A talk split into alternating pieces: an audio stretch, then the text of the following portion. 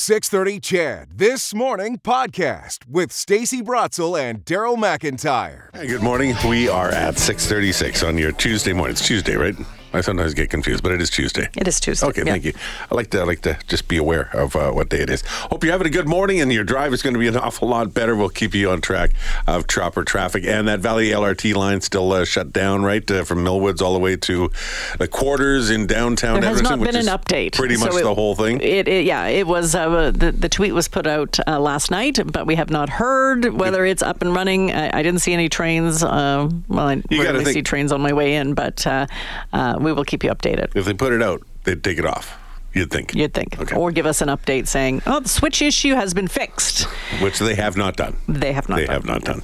So we think that there's going to be replacement buses along the, the Valley LRT line from the quarters all the way down to Millwoods. Uh, this ended up being, and I guess when I stopped to think about it, I could certainly understand why. But uh, because I come from a completely different world, different uh, element of, of privilege, it never crossed my mind. That's that's the nature of it. Did you know though that there's a report out finds 56 percent of Indigenous Canadians conceal their heritage in order to fit in at work. Mm-hmm. More than half want to keep keep it on the down low that they're Métis or First Nations or, or or whatever, so that they can fit in better. And that's that's a that's a sobering number. It's a sad number It's as well because number. it's a beautiful culture, um, a rich history, obviously here in Canada, uh, but there's now a lot of stigma and, and shame that comes along with that. I actually have a friend who I had no idea had First Nations lineage, and she just felt comfortable. We were talking about. Um, about residential schools, and she talked about her, her dad and and his his journey uh, going through residential schools, and it was not a good one. And she says, I, I didn't tell anybody, I just didn't, and it, it really struck me, and I and I thought, why? But that.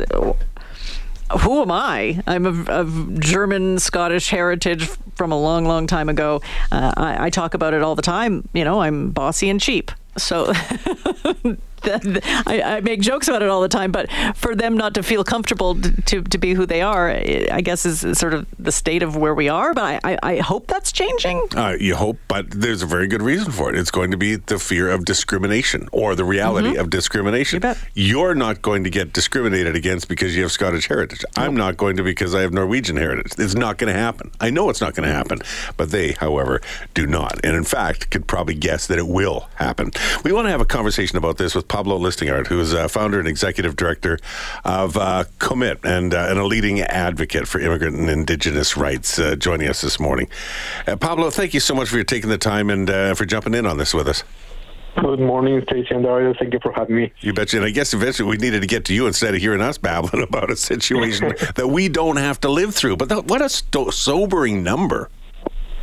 Is. Uh, unfortunately, it is. Uh, when we run this survey, we've been working with uh, indigenous communities for several years, uh, along with Google and other organizations, and and we've heard those stories many, many times. But we wanted to provide like a formal context to to this uh, information. So we ran this survey, and when we found out that 62% of indigenous peoples were experiencing bias uh, during their job search, then 59% during their daily job, and as you mentioned, 50, 56% of people um, they play down their indigenous background to fit in better. Those are really staggering numbers that, well, it is showing us that we are not doing as well as a society as we think we are. What challenges do they face in the workplace when, when they say that they're Indigenous?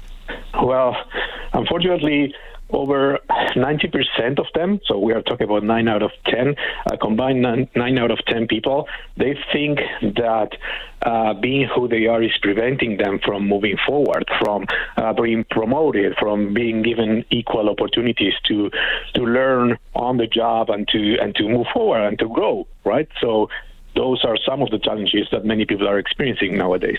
Well, and the, you know, part of that survey also also talked about in in the world of uh, IT. You're with ComIT, right? And and so 83 percent of Indigenous Canadians surveyed believe that Indigenous IT workers likely face challenges not experienced by their non-Indigenous counterparts. So uh, it it can be across the board, and we're certainly seeing some higher numbers. But in certain uh, workplaces, in certain industries, in certain jobs, it's would be be considered even worse. Yes, 100%. We, we've been seeing this in, with many visible minorities. Uh, there are many studies around mentioning how visible minorities earn less than Caucasian counterparts, right? Uh, but in the case of indigenous professionals, well, it is preventing many talented people from going into those industries, uh, right? Uh, like we are talking about losing tens of thousands of talented individuals in the labor workforce uh, just because, well, we are creating barriers every day for them. Uh, I guess uh, how how do they hide it? So do they just not bring it up, or are there other things that they do? Yes, many people are just uh, not mentioning at work when, when things are uh, mentioned uh, while they are uh, on their daily jobs. They just uh, hide who they are. They don't uh, mention their own cultural situations, their own cultural experiences. They are removing things from social media.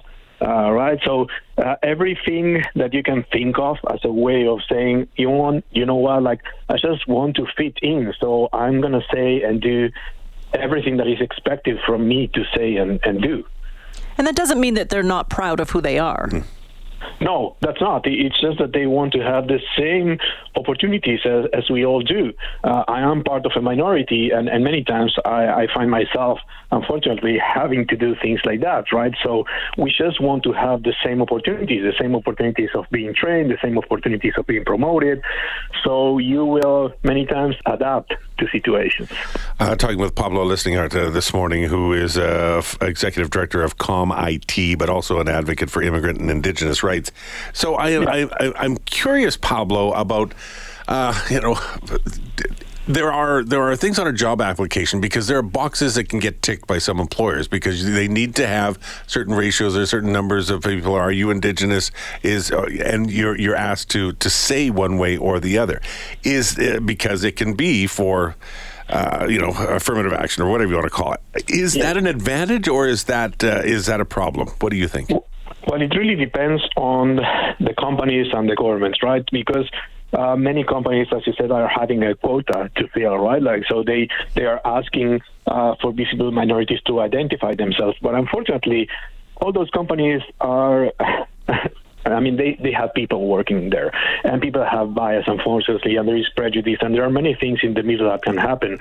So that leads us to the thing that, that we are talking about, and, and that is that every single executive at those companies, they need to ask themselves the, the hard questions. It's not about just having uh, a process or to have a policy uh, in regards to DEI, to, to inclusion and everything. It has to do with, okay, so we have this policy. Are we actually living up to it? Are we doing things? When I look around, are we actually doing the right thing or are we just saying that we are doing it? Uh, I know that I've talked to a medical doctor uh, uh of Cree or uh, of Cree heritage, and he in medical school people would just assume he was there because of his his culture, not because of how talented and how smart and brilliant and how capable he was. Are these attitudes changing at all? Because these are some really big numbers right now. Uh, are they getting better? I think that they are. Uh, again, I, I, come from a country in South America where, unfortunately, uh, many things are not done for indigenous peoples, and it, it's just uh, the story and the history. Uh, in that aspect, I think that here in Canada, we are more aware about the history, and there are people who are truly trying to change things. Uh, the only thing that we try to do with this survey is to say we are not that well. We still have a long way to go, and we need to be really aware of that. And these surveys help to make us more aware, and so does having conversations like this one. Pablo, thank you so much for your time. Thank you so much. Have a great day. Okay, you too. Pablo Listingart is the founder and executive director of ComIT and a leading advocate for immigrant and indigenous rights.